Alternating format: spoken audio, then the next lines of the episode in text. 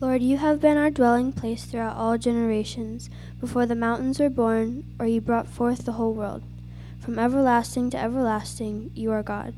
Teach us to number our days, that we may gain a heart of wisdom. Relent, Lord, how long will it be? Have compassion on your servants. Satisfy us in the morning with your unfailing love, that we may sing for joy and be glad all our days. Make us glad for as many days as you have afflicted us, for as many years as we have seen trouble. May your deeds be shown to your servants, your splendor to their children. May the favor of the Lord our God rest on us. Establish the work of our hands for us. Yes, establish the work of our hands. I think we may have jumped the gun a little bit on our blessing of the books. And I don't think this is an uncommon occurrence. We were excited, maybe a little bit anxious. So we charged ahead and we asked for it all. We sang together the brilliant song that Katie and the team led, asking full-throatedly, establish the work of our hands. And this was, as our notes and our Bibles tell us, Moses' song too. The Message paraphrases this last line, affirm the work that we do. And we want that affirmation. We need that affirmation. We need to get things done. We need to start checking things off our list for our sake and for the sake of this world that has so many needs, for the sake of our families, for the sake of our neighbors.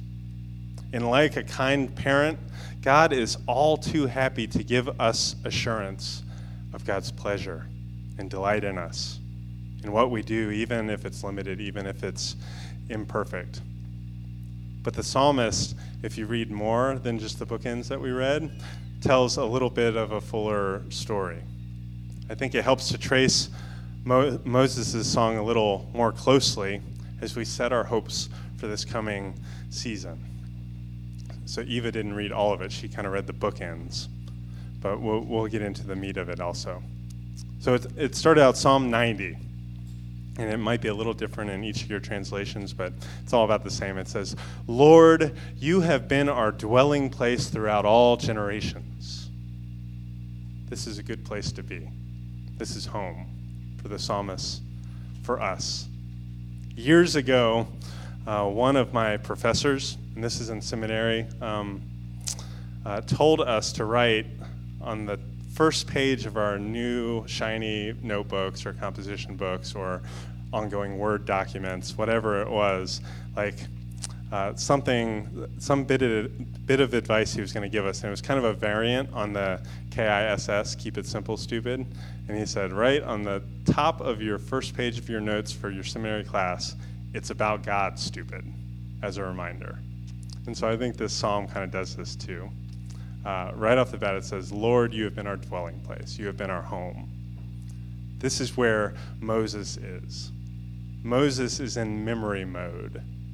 And with God, this memory for Moses goes way back to the beginning, like to the beginning, to the Genesis of all things.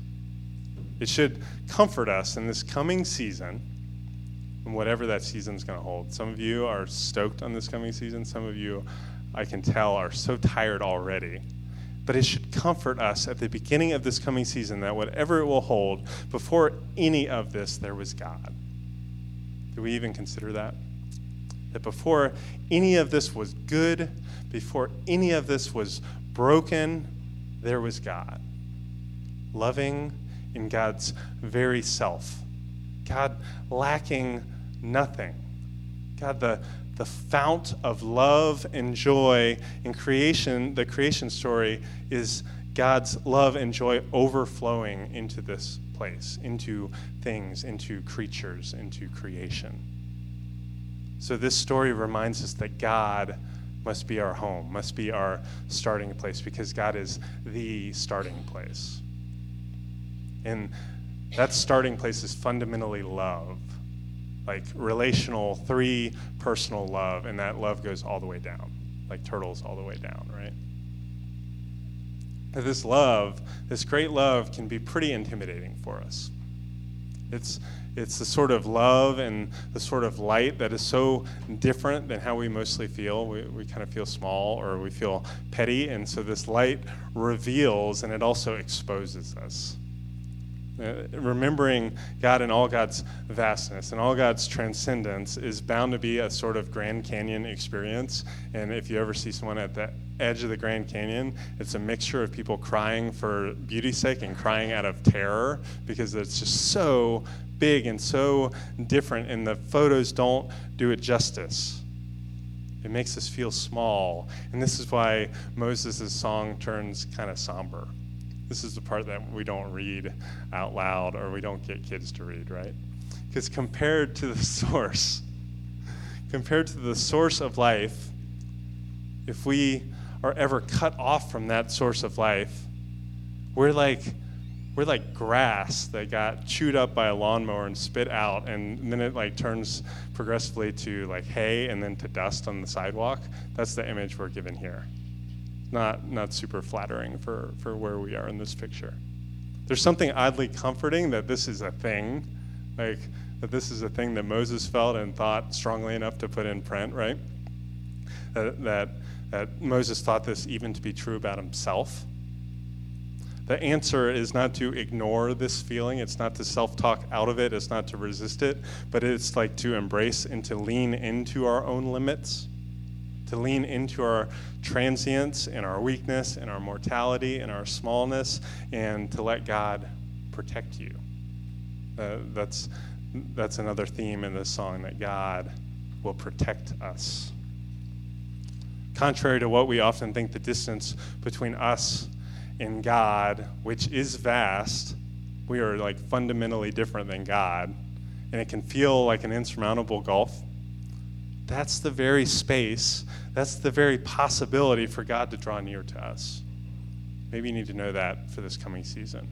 All that space that feels like you're not measuring up, that's actually space that God is going to make up the difference and come near to you.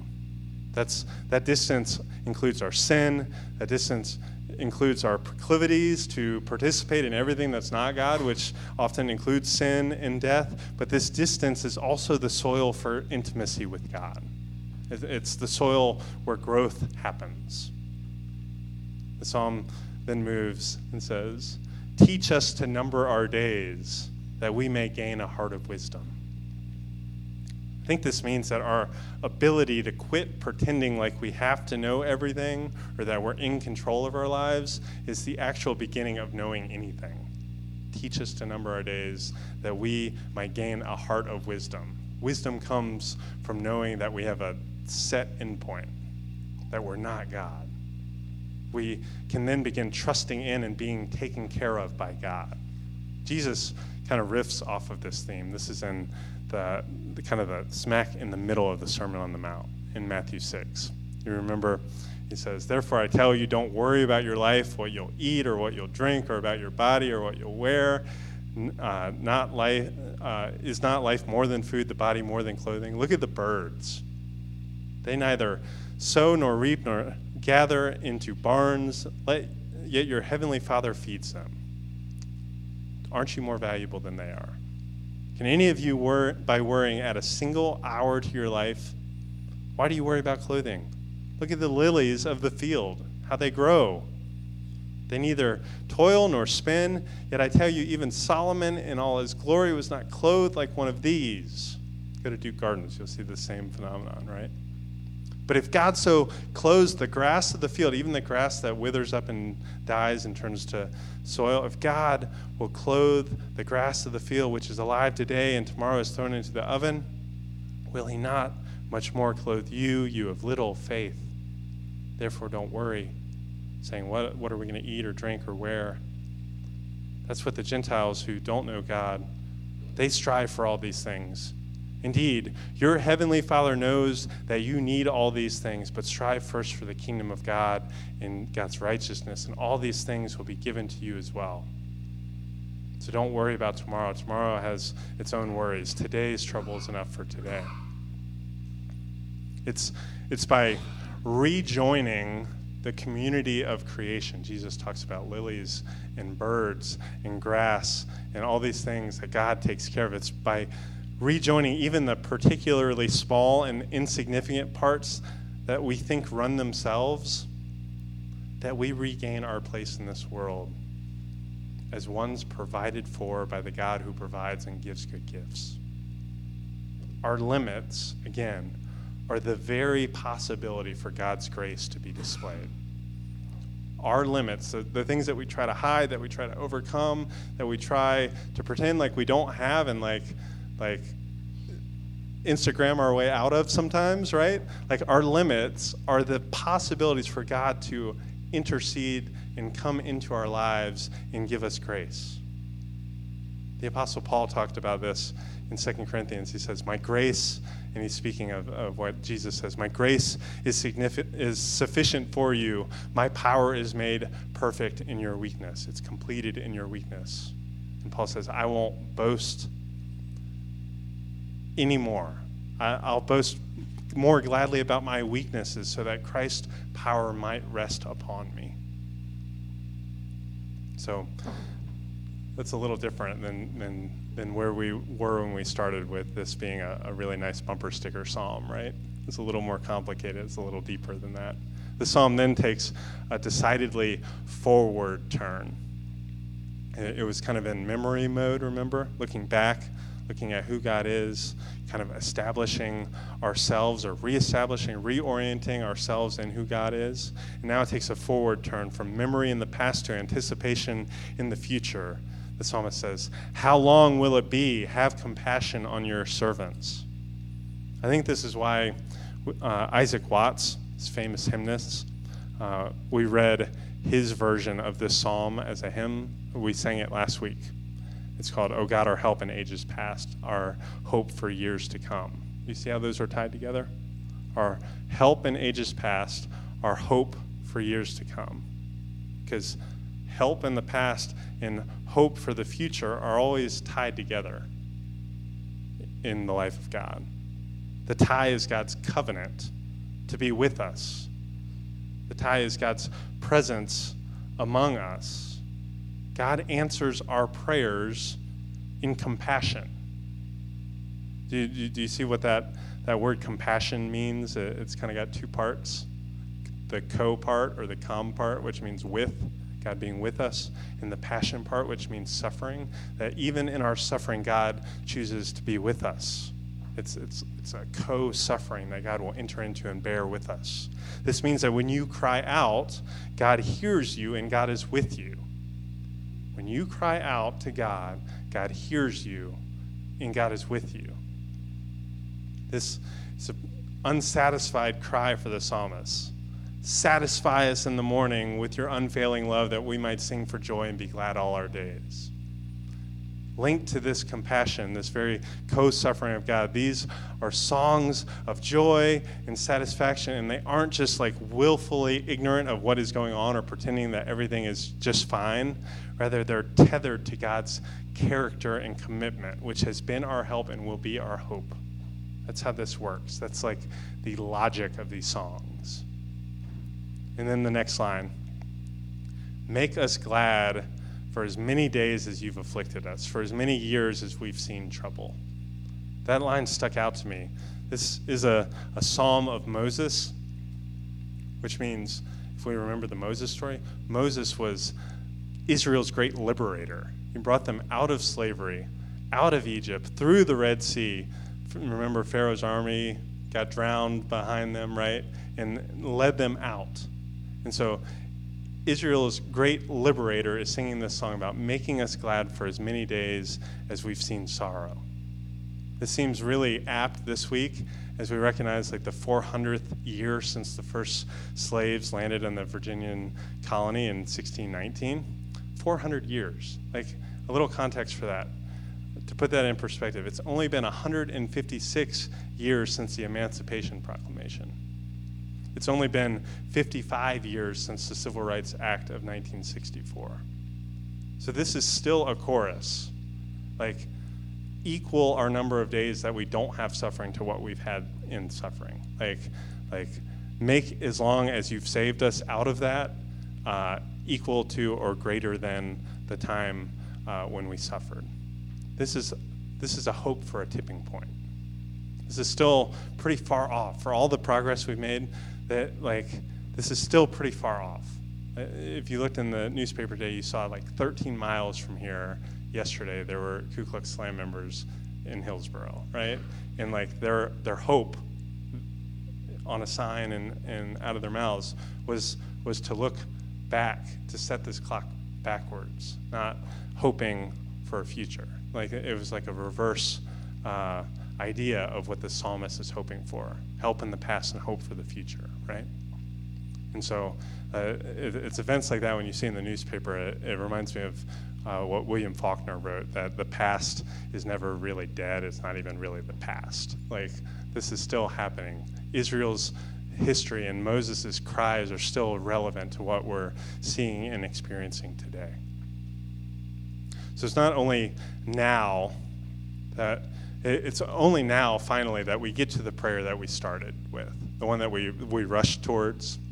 If we didn't have to account for all these things, God's creative presence, our comparative smallness and penchant for wandering, and the great possibility that this all adds up for God to work, if we didn't account for all that, we would finally be here. And the line is, "May the favor of the Lord rest upon us. Establish the work of our hands." Yes, establish the work of our hands. The psalmist repeats it twice. Make sure we heard it. It pours out because he wants it so bad to pray this, basically that God would bless and be in our work. To do that without the previous accounting both for how great God is and how small and weak and threatened we are in comparison is or could be dangerous, I think. We just rush to say, God, prop up our work without accounting for this, it could be dangerous.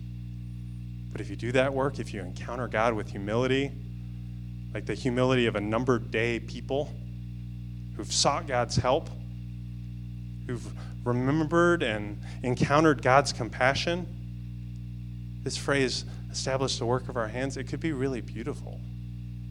It could be really powerful. It's subtle, but there's a drastic difference there on how we're viewing ourselves in relation to God. Oftentimes, our work in our world bears marks of both of these approaches, the danger and the beauty, in the same space. I think that space is a space of lament, where we're building stuff that is both beautiful and damaging at the same time. We're asking God to help us discern that and to figure that out. We're trying to do more good than harm, but we're inevitably harming things.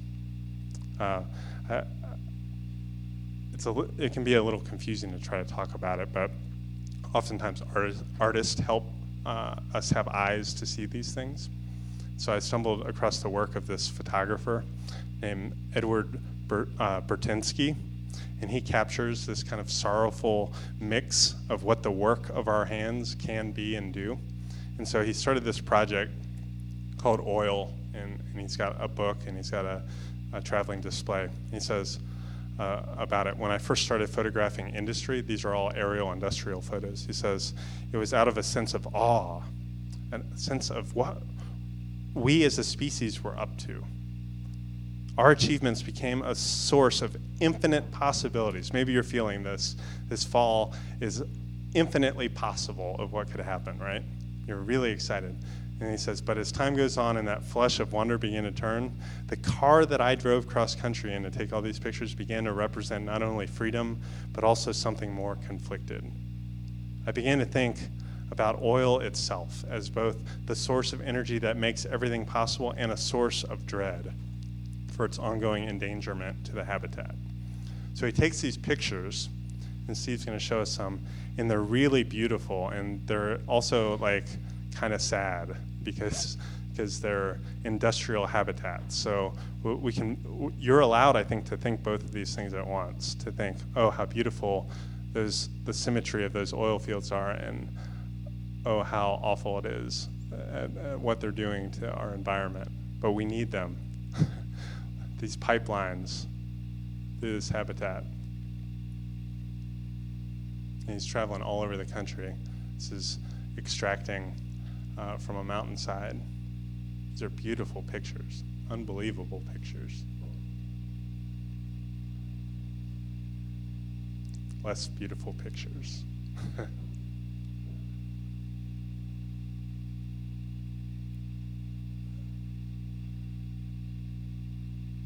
It makes us pause when we pray things like establish the work of our hands, because we see some of the things that our hands do.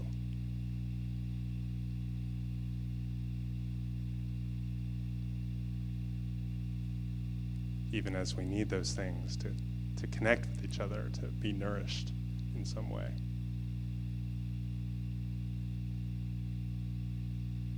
It's a graveyard in the Arizona desert where there's no humidity.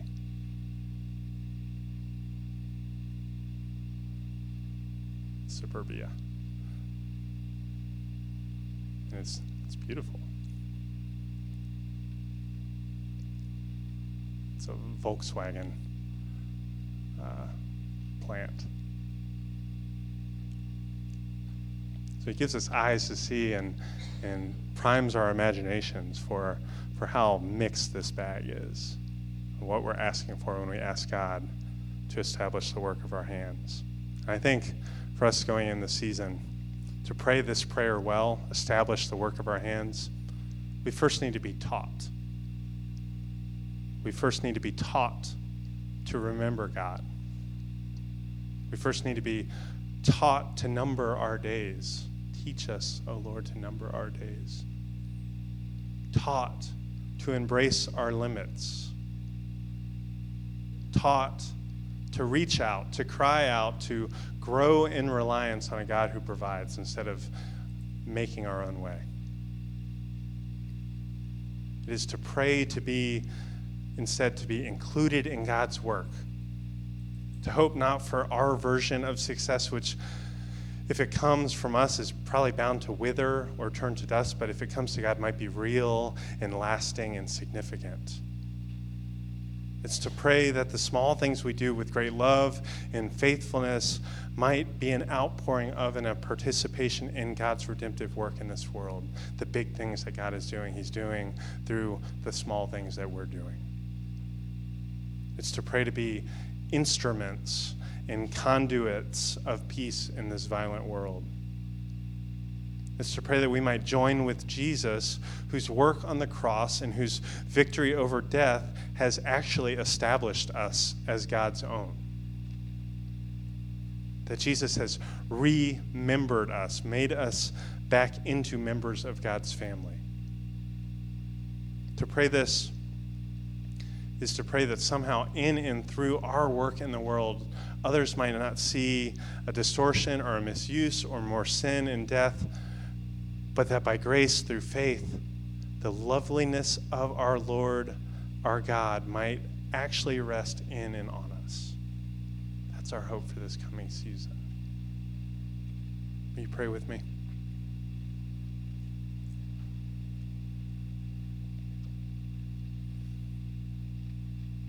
Lord, teach us to number our days and establish the work of our hands.